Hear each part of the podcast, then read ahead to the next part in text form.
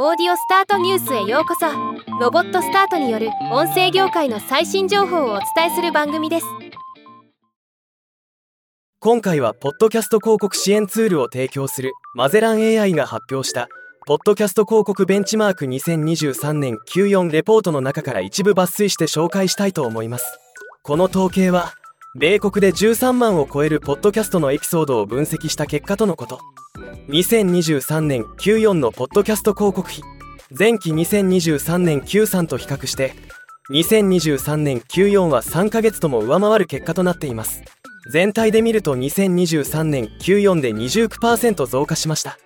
2023年94で最もポッドキャスト広告を使った広告主トップ10 2023年94で最もポッドキャスト広告にお金を使った広告主。トップはオンラインメンタルヘルスの BetterHelp で2560万ドル。およそ37億円2位はアマゾンで2320万ドル。およそ34億円3位は HelloFresh で1320万ドル。およそ19億円となりました。トップ10の広告主のうち7社は2023年 Q3 からのリピート企業でしたが Apple Shopify AT&T の3社が新たにリストに加わっています。過去12ヶ月間のエピソードに対する広告時間の割合。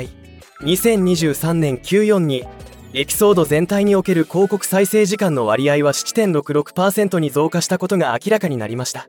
対前年対前期比で見てもエピソードに対して広告時間が伸びる傾向となっています。ジャンル別のエピソードに対する広告時間の割合。トゥルークライムが最も広告再生時間の長いジャンルとなっています。また2023年94では全てのジャンルで平均広告再生時間が増加したそうです。